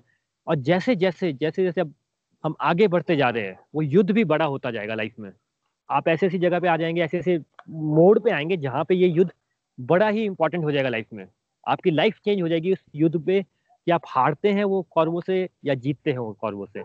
भगवान बता रहे हैं कि जो मेरी शुद्ध भक्ति करता है, यानी कि जिसके पांडव इतने स्ट्रांग हो गए, जिसकी साधना इतनी स्ट्रांग है कि उसको फिर ये कौरव हरा नहीं पाते, यानी कि वो प्योर हो गया है, उसका हार्ट प्योर हो गया उसको कुछ फ़र्क नहीं पड़ता, उसको सिर्फ़ ये पता है कि उसको सिर्फ़ he has to take the right decision साकाम काम से निष्काम कर्म की तरफ़ जाना यानी कि हम जो भी कर्म करें, प्रभु को डेडिकेट करते हुए करें मेंटल स्पेकुलेशन ना करें। अच्छा अब देखिए यू नो एक वो आ जाता है हमारे मन में कि एक भाव होना चाहिए कि भाई सब कुछ प्रभु का ही है। ये एक भाव भगवान बोलते हैं, बहुत ज़रूरी है लाना, क्योंकि जब तक ये भाव नहीं आएगा ना, तब तक आप अंदर से खुश नहीं रहेंगे। हम अंदर से खुश क्यों नहीं रहते हैं, आपने कभी सोचा है? या तो हम कंपेयर करते हैं अपने आप को अपने से जो अच्छा कर रहा होगा, उससे कंपेयर करेंगे तो हम दुखी हो जाएँगे, जो अपने से अच्छा नहीं कर रहा होगा, उससे कंपेयर करेंगे तो हम खुश हो जाएँगे। ये तो हमारे अंदर चलता ही रहता है। लेकिन जब आपके अंदर ये भाव आ जाता है कि भाई सब कुछ प्रभु का ही है, जो मुझे मिला, वो भी प्रभु का है, जो नहीं मिला, वो भी प्रभु का ही है इस भाव से जब आप जीवन में चल पड़ते हैं तो भगवान बोलते हैं कि मुझे पाना बहुत आसान हो जाता है। तो हमें करना क्या है? सब कुछ तो प्रभु का ही है। मेरा काम है सिर्फ़ अपनी ड्यूटी को करना। ना कि वो मेंटल स्पेकुलेशन करते रहना कि मेरी ये फैमिली क्यों है मैं इस कंट्री में क्यों हूँ ऐसा क्यों है वैसा क्यों है। मन घंट बातें नहीं करनी है। ये भाव लेके आना कि सब कुछ यू you नो know, प्रभु का ही है। और एक भगवान ने इंपॉर्टेंट बात बोली है कि मैत्री भाव लेके आना। मैत्री भाव क्या होता है? कि भाई आप जिसको भी मिलो, जिससे भी बात करो, आप, आपको हर किसी में प्रभु दिखाई देते हैं। मैत्री भाव तभी तो आएगा कि आपको लग रहा है कि चलो यार, ये व्यक्ति कुछ बुरा भी कर रहा है, आपकी नहीं, उसके साथ यू नो ट्यूनिंग सेट हो रही है। बट आपके मन में भाव ये है कि भाई ये भी प्रभु का ही बच्चा है। जब इसका समय आएगा तो भी ये प्रभु की तरफ़ चल पड़ेगा। बात ही खत्म होगी। बट आप सबको प्रभु की नज़र से देखते हो, सबको मैत्री भाव से देखते हो। इसे बोलते हैं फ्रेंडलीनेस बिहेवियर कि भाई चलो, जिसको किसी को आपकी ज़रूरत है तो आप उसकी हेल्प कर देते हो, बात वहाँ खत्म होगी। कोई आपसे ज़्यादा अच्छा कर रहा है, कोई और कर रहा है, आपके अंदर वो जेलसी वाला भाव नहीं आता। और हमें लगता है कि यार ये बातें बड़ी छोटी छोटी जेलसी वाला भाव, भाई, बहुत जेलसी होती है लोगों के अंदर। ब्रदर्स के बीच में सिस्टर्स के बीच में, पूरी फैमिली एक साथ रहती है बट कितनी जेलसी होती है। और कहीं ना कहीं हमने देखा ही होता है। कोई वेल्थ को लेके हो जाती है हेल्थ को लेके हो जाती है। अभी कलयुग का समय है। नॉर्थ इंडिया में जो रहते हैं या साउथ में भी कई जगह होता है। ये जो ब्लैक मैजिक करते हैं काला जादू बोलते हैं सुना है जिन्होंने भी क्यों करते हैं? भाई एक व्यक्ति को अच्छा नहीं लग रहा कि दूसरे की तरक्की हो। ब्लैक मैजिक पे चले जाते हैं कि भाई चलो इसका बर्बाद हो जाइए। इस लेवल पे जेलसी आ जाती है। आप जो कोई कोर्ट केसेस के बारे में सुनते हैं साल दो साल भाई कोर्ट केसेस चलते रहते हैं फैमिलीज़ के बीच में। और ऐसा नहीं कि, कि वो गरीब आदमी में होता है भाई सुपर रिच लोगों के बीच में भी होता ही है।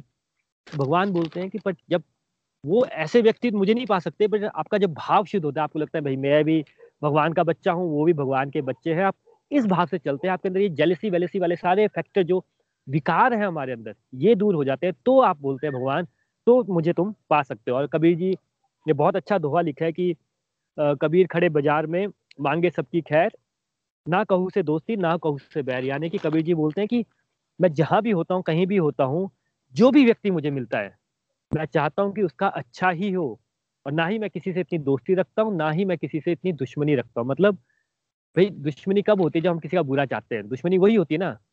वो भी नहीं रखता किसी से। सबके मन, सबके लिए मैं बेस्ट विशेष रखता हूँ। और हमने एक और इसका दोहा भी पढ़ा है कि आप जिससे भी मिले, वो अच्छी तरह ही मिले। आपको आपको नहीं पता कि भगवान किस रूप में आपसे मिल जाए। तो ये जो हमने आज अनन्य भक्ति और जो भगवान ने हमें, देखिए अगेन चैप्टर इलेवन का ये लास्ट वर्सेज है। भगवान बता रहे हैं कि मुझे पाने के लिए सिर्फ़ एक और एक ही रास्ता है, वो है शुद्ध भक्ति। जब आप अंदर से प्यूरिफाई हो जाएँगे, और अंदर से प्यूरिफाई कब, कैसे होंगे? जब हम भगवान को अपनी बुद्धि में बिठाएँगे, भगवान के ऊपर फोकस करेंगे, मन घड़न तरीकों से हम काम नहीं करेंगे। भगवान ने वर्ड भी यूज़ किया है ये, मनोधर्म। यानी कि मनोधर्म क्या है? अपनी मर्ज़ी से धर्म बना देना। मुझे लगता है ये ठीक है तो ये ही ठीक है। नहीं नहीं नहीं। इसके लिए हम बोलते हैं कि सत्संग इज़ वेरी इंपॉर्टेंट जहाँ पे आप इन बातों को बिल्कुल समझते हो और अपनी मर्ज़ी से मतलब नहीं निकालते हो। सत्संग करने के बाद आती है आपकी साधना साधना के बाद आता है सेवा, फिर आता है आपका सदाचार और जो ये सत्संग, साधना, सेवा, सदाचार का मॉडल फॉलो करता है, जो एक्चुअल में अगर आप ये पूरा ये जो हमने लास्ट में वर्ष किया, ये वहीं से आया है कि अल्टीमेट सत्संग, साधना, सेवा, सदाचार करके होगा क्या? तब आपको प्रभु के साक्षात दर्शन होते हैं। श्रीमद भगवद गीता की जय। हरे कृष्ण हरे कृष्ण कृष्ण कृष्ण, हरे हरे। हरे राम हरे राम राम राम, हरे हरे। फ्रेंड्स यहाँ पे ये चैप्टर इलेवन कंक्लूड होता है। नेक्स्ट वीक हम इसकी एक बार दोबारा समरी करेंगे। मेरा बहुत ही फेवरेट चैप्टर है ये। क्योंकि लाइफ में जब आप इस लेवल पे आ जाते हो, जब चैप्टर इलेवन तक पहुँच जाते हो, आपको ये बातें भी समझ आना स्टार्ट होती है तो सिंपल सा एक मीनिंग निकलता है कि भाई लाइफ में अगर आपने प्रभु के दर्शन नहीं किए तो आपने क्या किया लाइफ में? सब कुछ यहीं पे रह जाना है। आज तक कोई व्यक्ति कुछ भी नहीं लेके गया इस दुनिया से। चाहे वो सिकंदर था जिसने पूरे वर्ल्ड में को जीत लिया था, या वर्ल्ड के रिचेस्ट लोग थे, सब के सब खाली हाथ ही गए हैं। तो फिर लाइफ का पर्पस क्या रह जाता है? As per Bhagavad Gita life का जो एक पर्पस है, वो है भगवान के साक्षात दर्शन करना, भगवान को पाना। उसको पाने का रास्ता क्या है? सबसे पहले सत्संग कीजिए, सत्संग से भगवान की बातें सुनिए, इन बातों को गहराई से समझिए। अपनी साधना पे बल दीजिए, साधना करने से क्या होगा? आप अंदर से प्यूरिफाई होंगे आपके अंदर प्योरिटी आएगी, आपके विचार शुद्ध होंगे, आप शुद्ध भक्ति की तरफ़ जाएँगे। सत्संग, साधना, उसके बाद सेवा करने से क्या होगा? सेवा अगेन हमेशा याद रखिएगा, आप नहीं करते हैं, प्रभु आपसे सेवा लेते हैं। जब मोमेंट आपको सेवा का मौका मिलता है, आप समझ लीजिए, प्रभु से आपका कनेक्शन बहुत ही स्ट्रांग हो गया है, जहाँ पे प्रभु अब आपको इंस्ट्रूमेंट बना रहे हैं सेवा के लिए।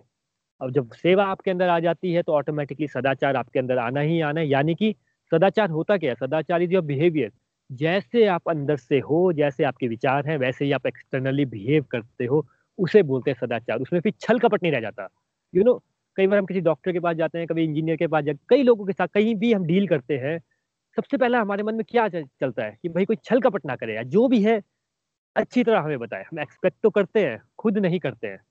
तो सत्संग साधना सेवा सदाचार इनको इसलिए डिवोशनल लाइफ के फोर पिलर्स बोले गए हैं और जब ये करते हैं तो भगवान बोलते हैं तो जो अल्टीमेट पर्पस है भगवान को पाना इस पाथ पे चलेंगे तो तुम्हें भगवान आपको भगवान के दर्शन भी हो ही जाएँगे। श्रीमद भगवत गीता की जय। विपुल भी आप साथ में तो आप यहाँ से टेक ओवर कर लीजिए। हरी हरी बोल हरी हरी बोल।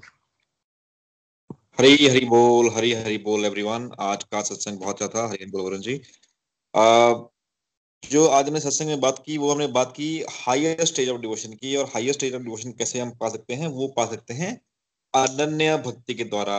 अनन्य भक्ति का मतलब क्या है कि जब हम कुछ और अन्य, भगवान के अलावा और कुछ अन्य हमारे थॉट्स में नहीं आएगा और हम भगवान को ही सब कुछ डेडिकेट करेंगे जिसको कि हम लोग प्योर डिवोशन बोल सकते हैं। और प्योर डिवोशन में भी कई बार क्वेश्चन आते हैं कि प्योर डिवोशन है क्या? कुछ लोग सोचते हैं कि सिर्फ़ सारा टाइम माला करेंगे या संन्यास ले लेंगे या घर छोड़ के चले जाएँगे तो हम प्योर डिवोशन कर पाएँगे और हम तभी भगवान का, भगवान की प्योर डिवोशन कर पाएँगे। लेकिन भगवान ने यहाँ क्लेरिफाई ये भी किया है कि प्योर डिवोशन का मतलब ये नहीं है कि आपने सब घर बार छोड़ देना है और जंगल में चले जाना है या घर में भी है तो सारा टाइम आपने माला करते रहना है। प्योर डिवोशन का मतलब है कि जो भी आप काम कर रहे हैं, जो भी आपकी ड्यूटीज़ हैं, जो भी आपकी प्रिस्क्राइब ड्यूटी है, उनको एज अ ड्यूटी करें, निष्काम कर्म करें, हर एक चीज़ में भगवान को देखें और भगवान को डेडिकेट करें। जैसे कहते हैं ना कि work as work do work as you are doing a worship तो भगवान तो कर्म ही पूजा है, कर्म को पूजा की तरह करें और भगवान को डिवोट करके करें तो हम लोग प्योर डिवोशन के रास्ते में जा सकते हैं और तब हम प्योर डिवोटी बन सकते हैं। इसमें एग्ज़ाम्पल आता है एक सिगरेट स्मोकर का। अब सिगरेट स्मोकर क्या होता है कि वो जब सुबह उठेगा, उठते ही इसको सिगरेट चाहिए। रात को सोने से पहले सिगरेट चाहिए। ब्रेकफास्ट करने से पहले सिगरेट चाहिए। ब्रेकफास्ट के बाद सिगरेट चाहिए। लंच से पहले सिगरेट चाहिए। लंच के बाद सिगरेट चाहिए। स्ट्रेस हो जाएगा तो उसको थोड़ा सा कुछ लगता है, यार, आज बहुत स्ट्रेस हो गया मैं थोड़ी सिगरेट दो जा भी लेता हूँ। खुशी आ गई तो यार आज खुशी में सिगरेट पी लेता हूँ। बारिश, धूप बारिश कुछ भी हो जाए ज़िंदगी में, चाहे उसकी वाइफ उसको नैक करे, चाहे उसकी मदर बोले, चाहे फादर बोले, कुछ भी होता रहे, वो सिगरेट पीना नहीं छोड़ेगा। उसको, उसके, उसका माइंड सिगरेट में रहेगा, उसको ध्यान सिगरेट में रहेगा रहेगा कि हाँ यार, कि अब थोड़ा टाइम मिल गया, मैं सिगरेट पियाता हूँ। काम भी कर रहा ऑफ़िस में तो सिगरेट पियाता हूँ। तो लेकिन हम लोग एक बार क्या सोचते हैं कि हम ऑफ़िस में काम कर रहे हैं तो हम भगवान को कैसे याद कर सकते हैं? जब एक सिगरेट स्मोकर जो है, वो ऑफ़िस के काम में दो पाँच मिनट ब्रेक लेकर सिगरेट पी सकता है तो क्यों हम क्यों नहीं ऑफ़िस के काम करते करते पाँच मिनट भगवान को याद कर सकते हैं या फिर ऑफ़िस के माइंड काम करते करते साथ में भगवान को याद कर सकते हैं? तो ये कई बार हम लोग ये चीज़ बना लेते हैं कि हाँ यार कि ये भगवान की, की डिवोशन की टाइम कहाँ पे है? तो सिगरेट स्मोकर से हमें ये ज़रूर सीखना चाहिए कि डिवोशन के लिए टाइम है टाइम सिगरेट स्मोकर हमेशा टाइम निकाल देता है डिवोशन के लिए वो अपना काम भी कर रहा है वो अपना डेली एक्टिविटी भी कर रहा है लेकिन वो सिगरेट भी स्मोक कर रहा है। तो जैसे कि इवन अगर वो किसी फिनरल में भी गया ना तो भी वहाँ वहाँ सिगरेट स्मोक करने का अपॉर्चुनिटी ढूंढ लेगा, चलो ठीक है थोड़ा साइड में जाता हूँ, एक सिगरेट स्मोक कराता हूँ। तो वैसे ही भगवान की भक्ति में जब हम, हमारा जो सेंटर पॉइंट है सेंटर पॉइंट हम भगवान को बना लेंगे अपनी लाइफ का तो डेफिनेटली हम लोग एक अनन्य भक्ति के अंदर जा पाएँगे। और without any compromise on devotion जब हम करेंगे तो हम उसको अनन्य भक्ति के रास्ते पे पहुँच जाएँगे। इसमें एक स्टोरी भी आती है मैं स्टोरी शेयर करता हूँ आपके साथ। एक बार क्या होता है कि एक सन्यासी होता है, सन्यासी बहुत तेरा, उसने बहुत प्रैक्टिस की होती है, योगा योगा प्रैक्टिस की होती है और अपनी बहुत साधना की होती है। तो वो एक पेड़ के नीचे बैठा होता है, अपनी साधना कर रहा होता है तो पेड़ से ना दो पत्ते गिरते हैं उसके ऊपर। तो देखता है कि एक पत्ते कैसे गिर गया और मेरी साधना कैसे भंग भंग भंग कैसे होगी। तो देखता है कि ऊपर एक, दो कौवे आपस में लड़ रहे हैं। तो उसको गुस्सा आता है और अंदर सोचता है कि तुम्हारी तुम्हारी इतनी हिम्मत, तुमने मेरे तुमने मेरे को तुम्हें मेरी साधना भंग की। उनको देखता और देखता है ना तो उस, उसकी आँखों से ना एक लाइट निकलती है और लाइट से वो कौवे भस्म हो जाते हैं। तो उसको बड़ी खुशी होती है इस बात से कि हाँ यार ठीक है देखो यार मैंने इतनी साधना अचीव कर ली कि मैंने मैंने किस पे गुस्सा किया तो मेरी गुस्से गुस्से की गुस्से की भावना से ही एक लाइट निकली और वो कौवे भसम हो गए। तो उसको बहुत प्राउड होता है अपने ऊपर कि देखो मैंने कितना अच्छा अचीव कर लिया ज़िंदगी में। फिर उसके बाद उसको वो जैसे कि साधु संत होते हैं वो भीख मांगने जाते हैं तो भीख मैं भीख मांगने जाता है किसी लेडी के घर के बाद भीख मांगने जाता है तो लेडी को बोलता है कि हाँ कि मैं मेरे को भिक्षाम दो बोलता है। तो लेडी बोलती है कि थोड़ी देर वेट करो मैं थोड़ी देर में आती हूँ। पाँच मिनट होते हैं वेट करते करते उसको ना फिर गुस्सा आता है उसको उसको यार कि मेरे को मैं इतना बड़ा साधु हूँ और मेरे को ये लेडी वेट करा रही है। और वो सोच माइंड में सोचता है कि इसको पता नहीं कि मेरे अंदर कितनी पावर है। मैं ये ये पता नहीं क्या सोच रही सोच रही है लेडी अपने आप को। तो अंदर से लेडी का लेडी लेडी बोलती है अंदर से कि देखो जो, जो तुमने कौवे के साथ किया ना वो तुम मेरे साथ नहीं कर सकते। मैं कौवा नहीं हूँ। वो एकदम से हैरान होता है कि मैंने तो ये बात बोली नहीं इसको। इसको ऐसा पता चलेगा कि मैं कौवे को भस्म करके आया हूँ और ये सब कुछ। तो वो बड़ा हैरान रहता है। तो एकदम से लेडी जब बाहर आती है उसको भिक्षा देने के तो लेडीज़ के लेडी के पाँव में पड़ जाता है। लेडी को बोलता है कि देखो मैं तो आ, मैं तो मैं तो बहुत प्राउड फील कर रहा था अपने अपनी एनर्जीज के ऊपर अपनी पावर्स के ऊपर।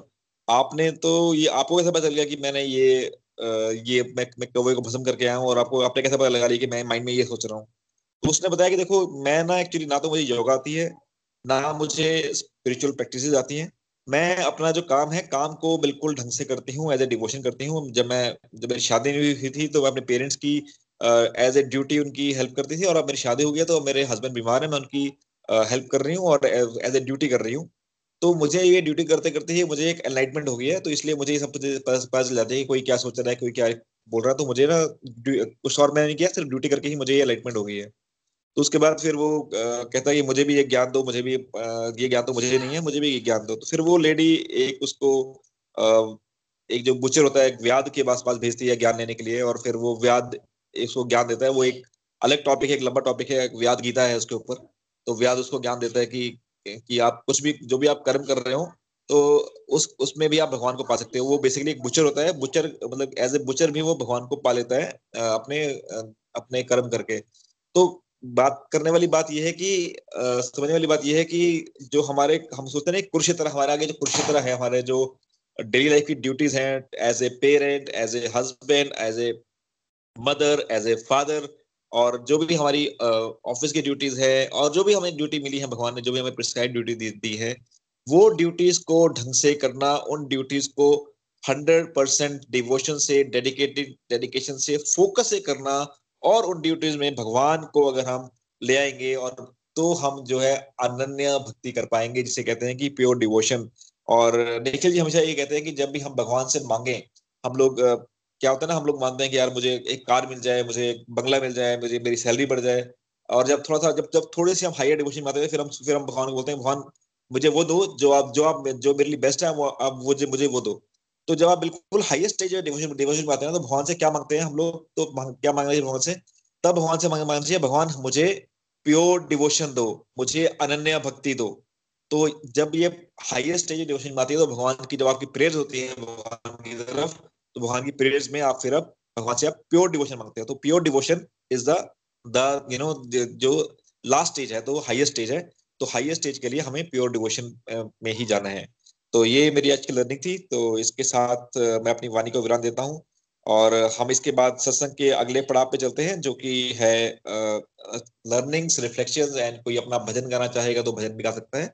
हरी हरी बोल।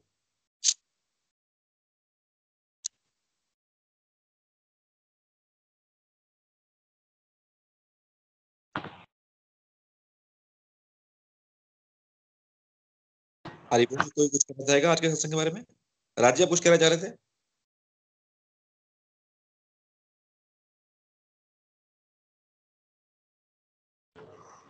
हरी बोल। हरी हरी बोल है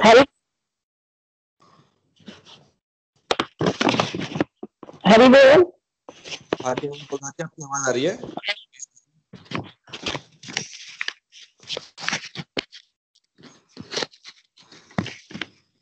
हरी बोल। जी आपकी आवाज़ आ रही है आप बोलिए प्लीज़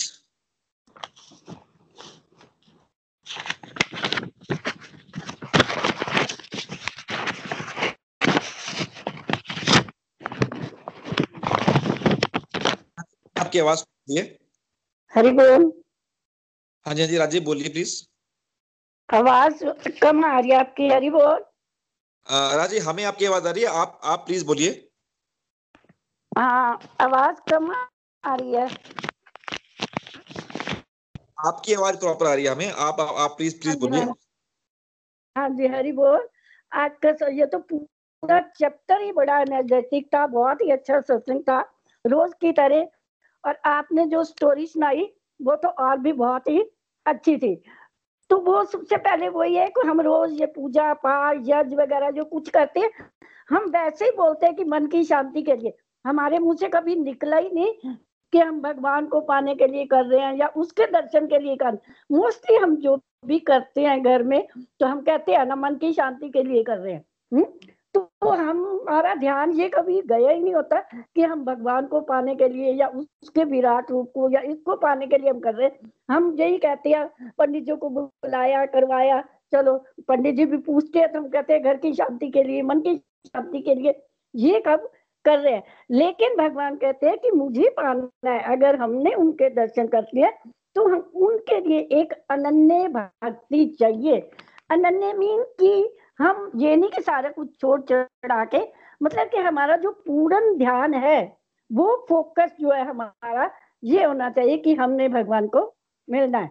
जैसे हम देखते हैं कि एक बहुत बड़ी कंपनी है, उसका सीईओ बनने के लिए या आईपीएस या आईएएस बनने के लिए तो हमारा पूरा फोकस उस पर होता है। लोग कहते हैं ना, हमने इतने इतने दिन ये नहीं किया, खाया नहीं, हमने ये पूरा टीवी छोड़ दिया, ये छोड़ दिया। क्यों? क्यों? क्योंकि उनका फोकस जो होता है वो उस कंपनी का सीईओ या आईएएस या, ये बनने के लिए होता है।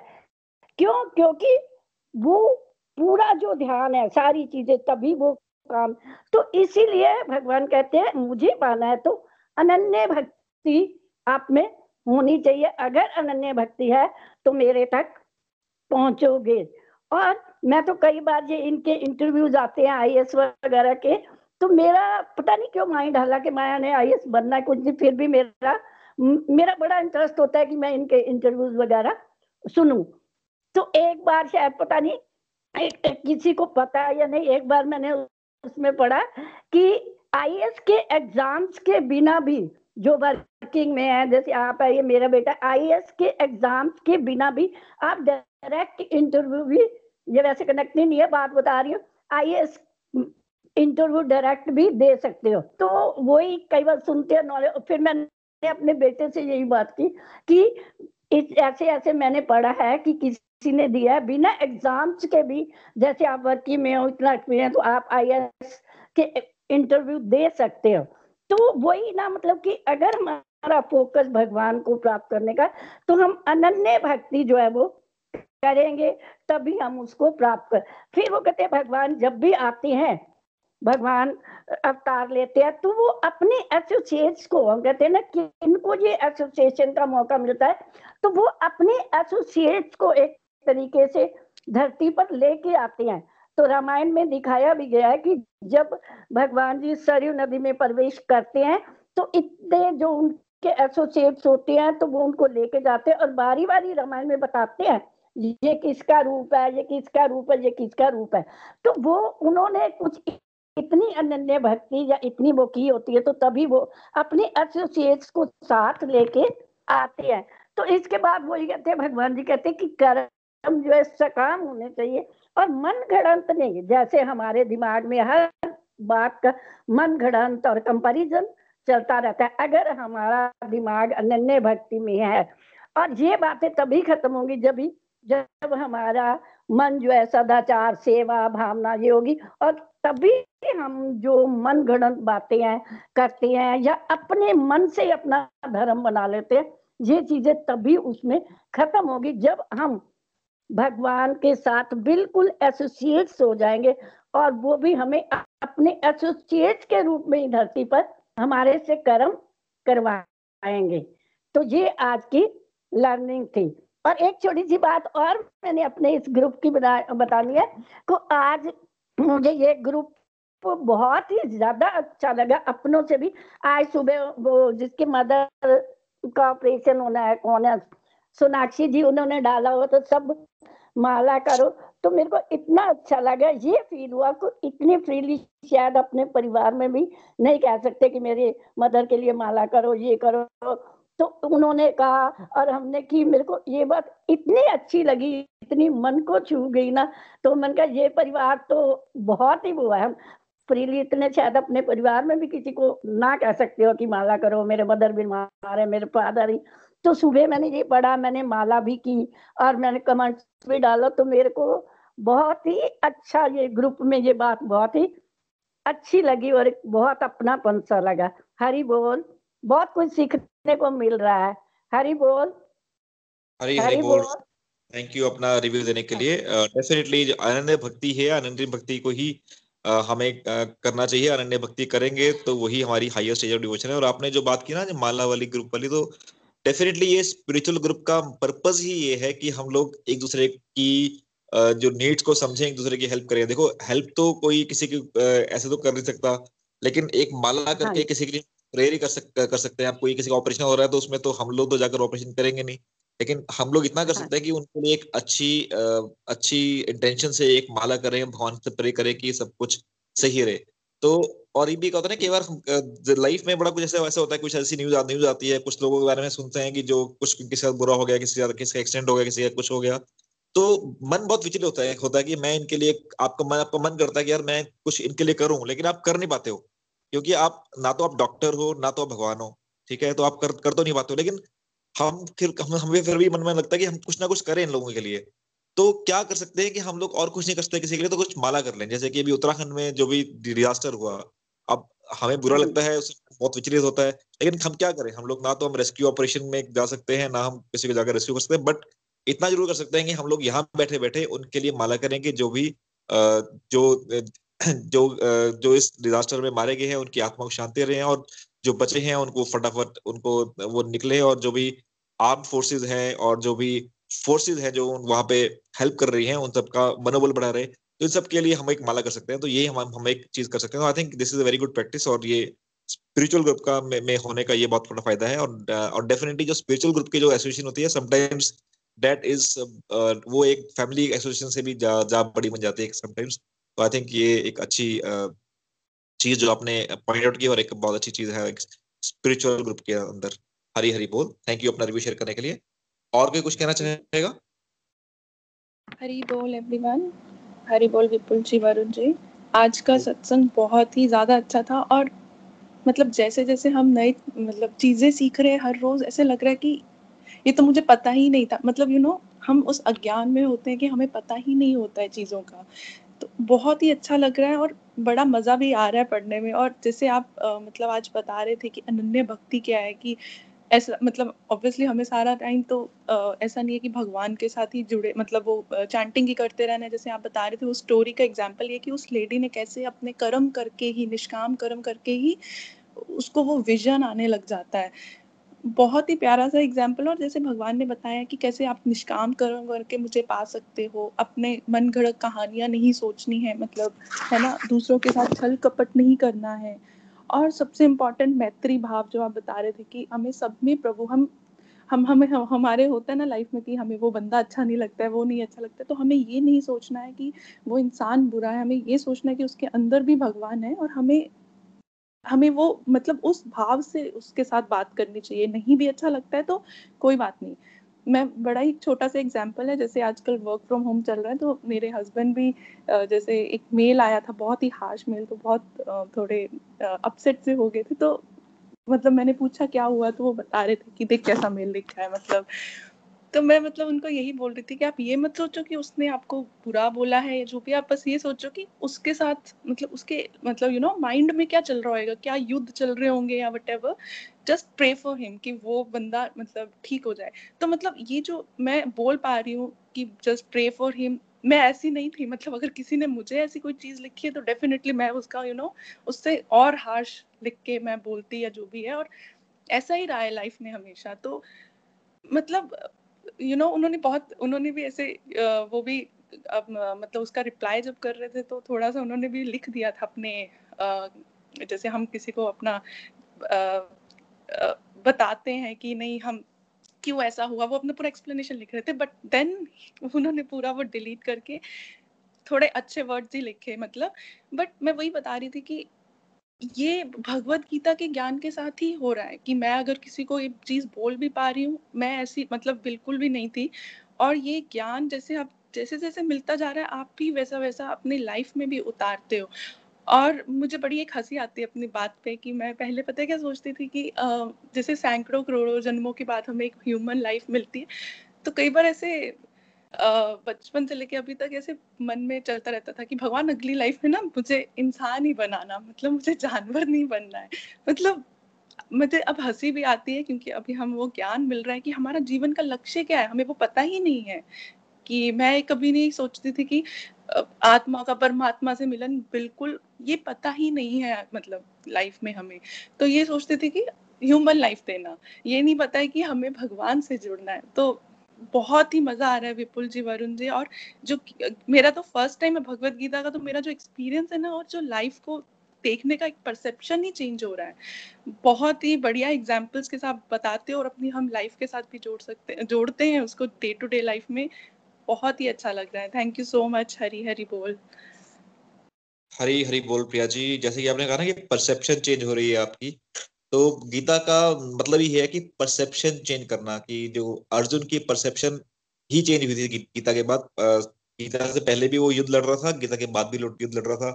गीता से पहले उसको वो एकदम से हार मान गया था और गीता के बाद उसको एकदम से मोटिवेट हो गया था कि युद्ध लड़ने के लिए। तो सिर्फ़ परसेप्शन चेंज हुई थी। इंसान की तो बाहर से कुछ चेंज नहीं हुआ इंटरनल चेंज हुआ था। तो गीता का ये है कि गीता गीता जो है वो हमें अंदर से चेंज करती है। बाहर ऐसा नहीं अगर केवल केवल सोचे सोचते हैं कि गीता पढ़ने के बाद मेरी सर्कमस्टेंस ठीक हो जाएँगे वो सर्कमस्टेंस ठीक नहीं होंगे। आपका उनको देखने का नज़रिया ठीक बदल जाएगा। तो जब आपका नज़रिया बदल जाएगा तो जैसे कि आपने एग्ज़ाम्पल दिया कि अपने हस्बैंड का कि हाँ उनको एक, मेल आ गई ऐसे वो ऐसी वाली जो एक हार्टफुल मेल थी तो उन्होंने उसका फिर जब उसका रिप्लाई किया तो एक उन्होंने इस तरीके से रिप्लाई किया कि हाँ हार्टफुल ना हो बिकॉज़ आपने उनको गाइड किया। तो यही एक स्पिरिचुअल प्रोग्रेस की निशानी है और दिस इज़ अगर आपके अंदर ये चीज़ आ रही है तो that is definitely that's measure of success तो डेफिनेटली आप इस बात पे अग्रसर हो रही है और एक्चुअली क्या है ना कि स्पिरिचुअल पाथ का मतलब ही है कि जब आप प्रैक्टिकल लाइफ में इसको इसको कर पाए मतलब कि हमने बड़े बड़े मंत्र पढ़ लिए, हमने गीता पढ़ ली, अगर हम उसको प्रैक्टिकली ना कर पाए तो फिर उसका कोई फ़ायदा नहीं है। तो आई थिंक जिस हिसाब से आपने बताया कि हाँ प्रैक्टिकल आप लाइफ में आपको यूज़ में आपको यूज़ कर रहे हैं स्पिरिचुअल नॉलेज तो I think that is a very good progress तो I think that is very very good तो इसी तरह चलते रहिए। हरी हरी बोल। और कोई कुछ कहना चाहेगा आज के सत्संग के बारे में? हरी हरी बोल। मैं सोमनाथ बैंगलोर से। आज का भी सत्संग बहुत ही अच्छा है। तो काफ़ी चीज़ें ठीक है जी कि हम लोग हमेशा हम, हम मुझे लगता था हमेशा जी कि नहीं ध्यान धर्म करने से या प्रेइंग करने से भगवान का उपलब्धि हो सकती है। लेकिन उससे भी हम लोग आगे बढ़ना है। जैसे अनन्य भक्ति क्या है आज आज हमको पता चला। तो बहुत ही अच्छा लगा। आ, फिर हम लोगों हम हमें पता चला कि मनोधर्म से हम लोग कैसे करते हैं जी कि अपना ही एक धर्म बना लेते हैं। ठीक है? जैसे अपना मन का अपना अपना मन को शांति देने के लिए मतलब कुछ भी मतलब अपना मन को सेटिस्फाई करने के लिए अपना ही एक लॉजिक लगा लेते हैं। तो उस सबसे हमको दूर रखना है। हरी हरी बोल। हरी हरी बोल। सोमनाथ जी डेफिनेटली ये ऐसे ही होता है। अभी मैंने कुछ पढ़ रहा था किसी मंदिर में ना, किसी मंदिर में पता है कि बच्चा जो होता है, पंद्रह दिन का बच्चा होता है, उसको छत से फेंक देते हैं और नीचे उसके पेरेंट्स होते हैं, उनको कैच करने के लिए।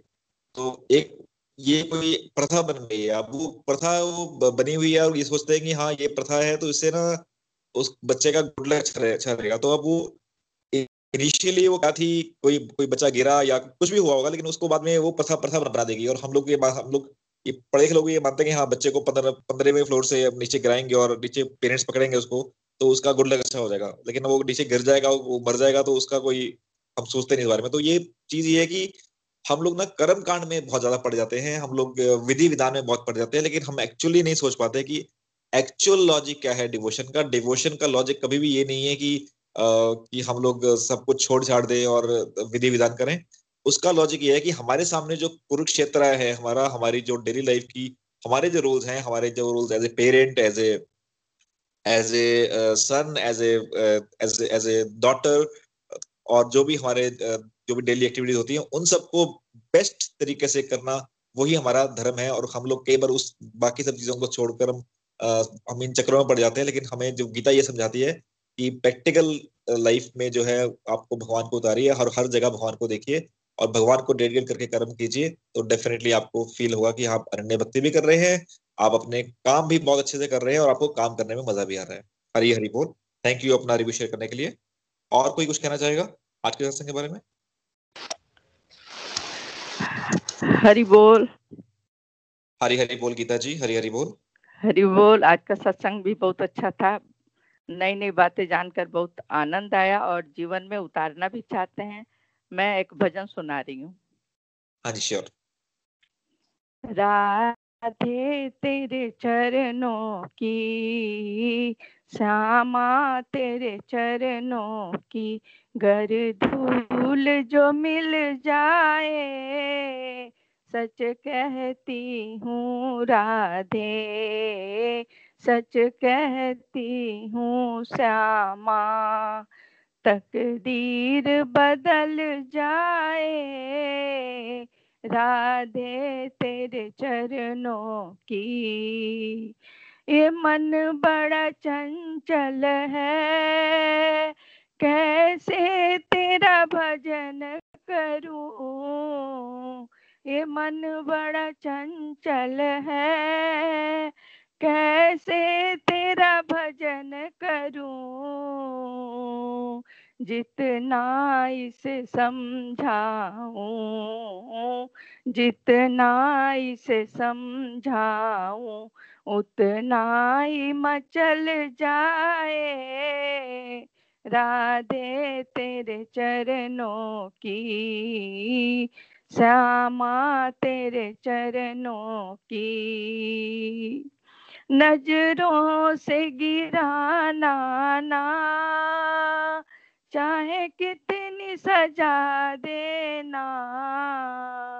नज़रों से गिराना ना चाहे कितनी सजा देना, नज़रों से जो गिर जाए, नज़रों से जो गिर जाए, मुश्किल है संभल पाए।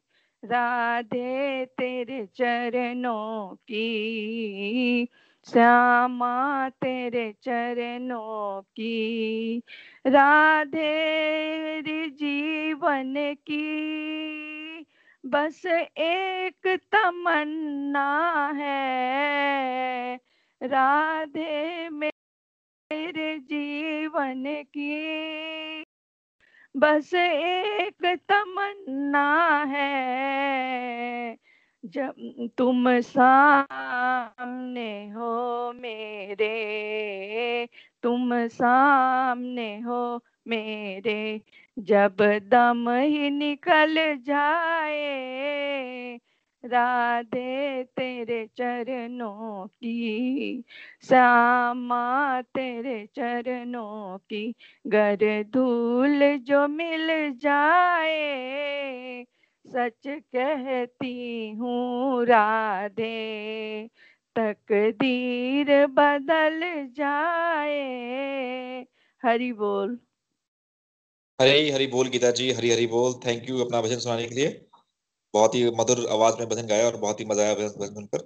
Thank you so much Hari Hari बोल। तृप्ता जी आप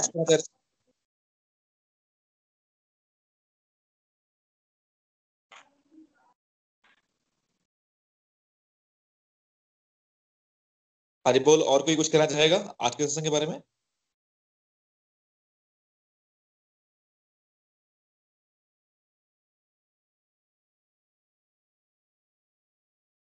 If no, then I think Varun you can come in and conclude the session. Hari bol. हरी हरी बोल एवरीवन हरी बोल हरी बोल हरी बोल एवरीवन लता गुप्ता गुड़गांव से। तो आज का सत्संग भी बहुत अच्छा था। तो आज हमने यही सीखा कि प्रभु सब कुछ प्रभु का ही है।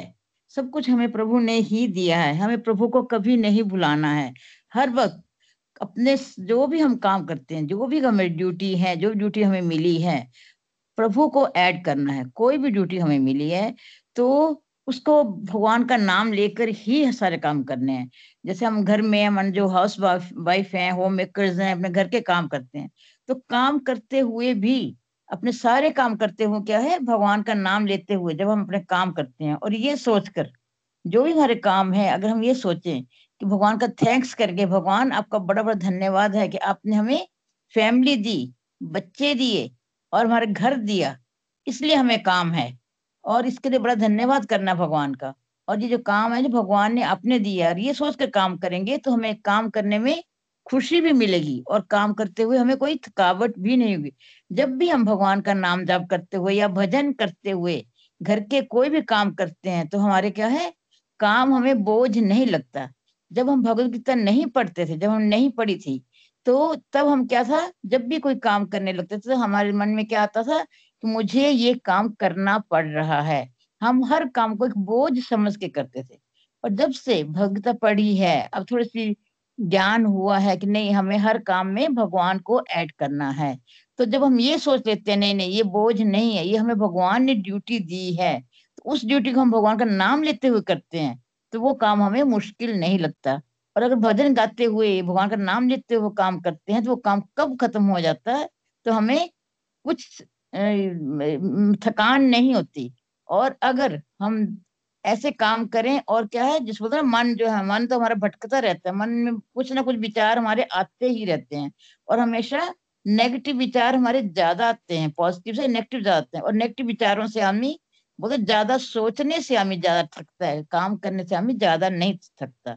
तो हम जब भगवान का नाम लेते रहेंगे, भगवान के भजन गाते रहेंगे और खुश मन से काम करेंगे, काम भी हमारे अच्छे हो जाएँगे और हमें थकान भी नहीं होगी। और जैसे जो ऑफ़िस में काम करते जॉब करते हैं तो जॉब में भी क्या है, कई लोग क्या है सुबह उठते ही मतलब एकदम ऐसा बोलना शुरू करते हैं हाई अब जॉब में जाना पड़ेगा, अब तैयार होना है। मतलब उसको ऐसा लगता है कि मुझे लथार्जिक जैसे बोलते हैं कि मुझे उठना पड़ेगा, जॉब में जाना पड़ेगा तो उसके जो है, फिर जॉब में वो जाएगा तो वहाँ भी अच्छे से काम नहीं कर पाएगा।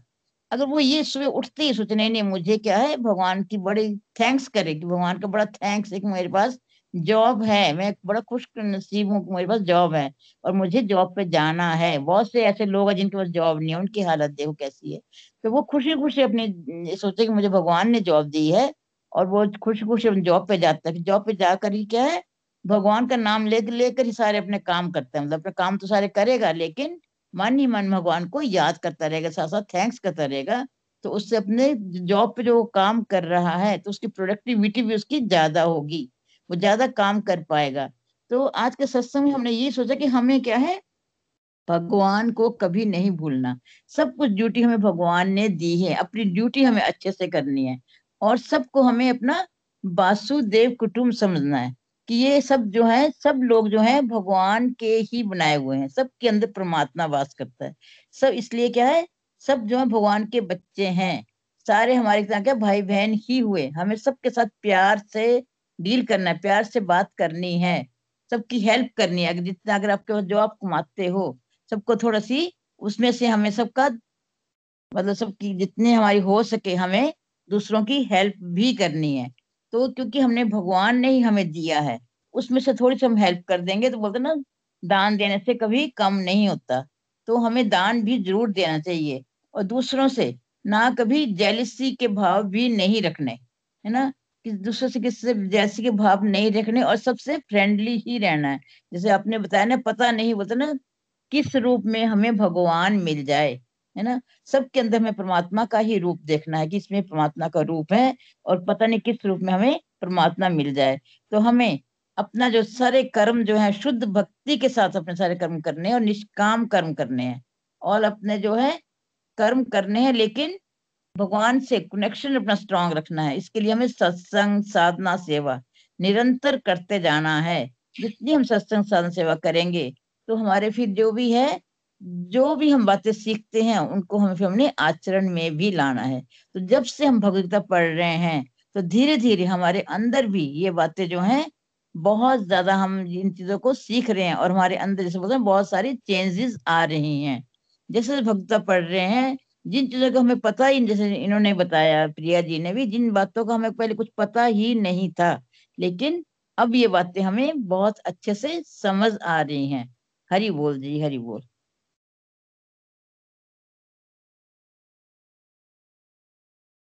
हरी हरी बोल। थैंक यू अपना रिव्यू देने के लिए।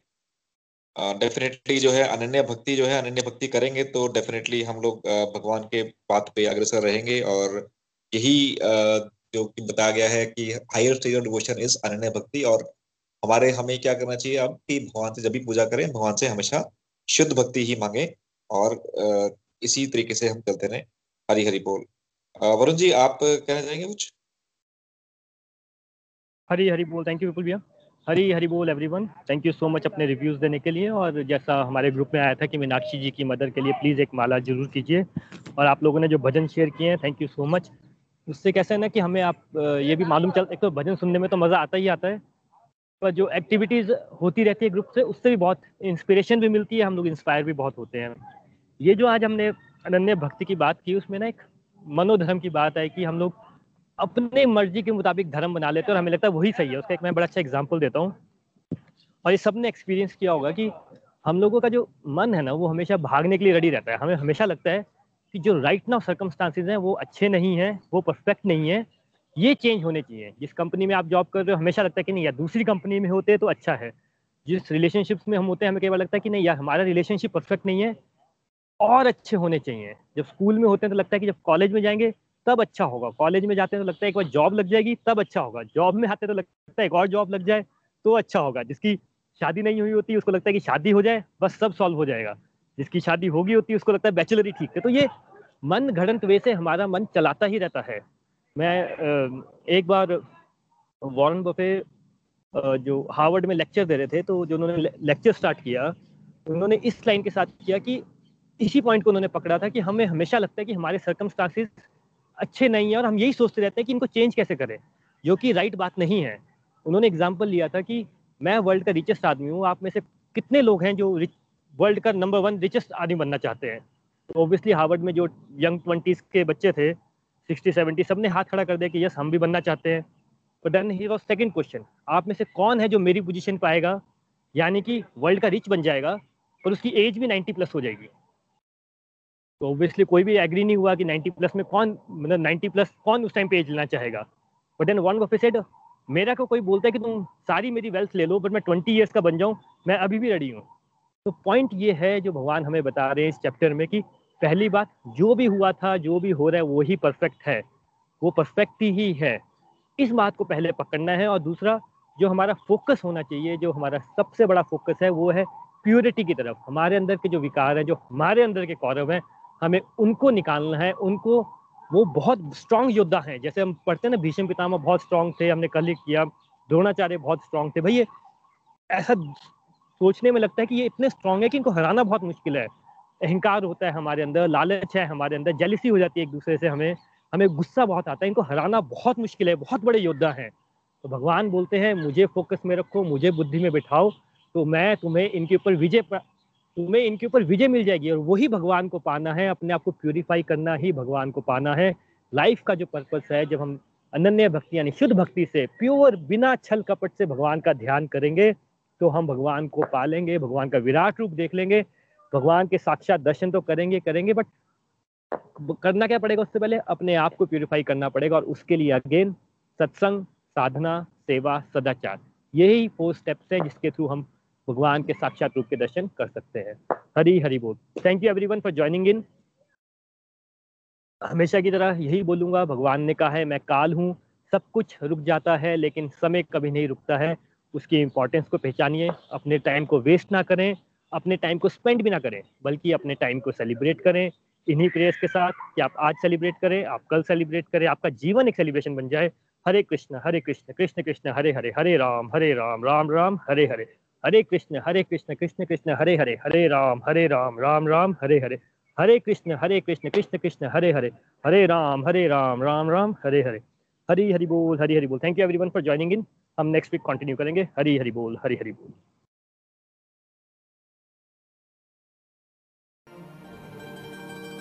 गोलोक एक्सप्रेस से जुड़ने के लिए आप हमारे email address info at the rate Golok express dot O R G द्वारा संपर्क कर सकते हैं।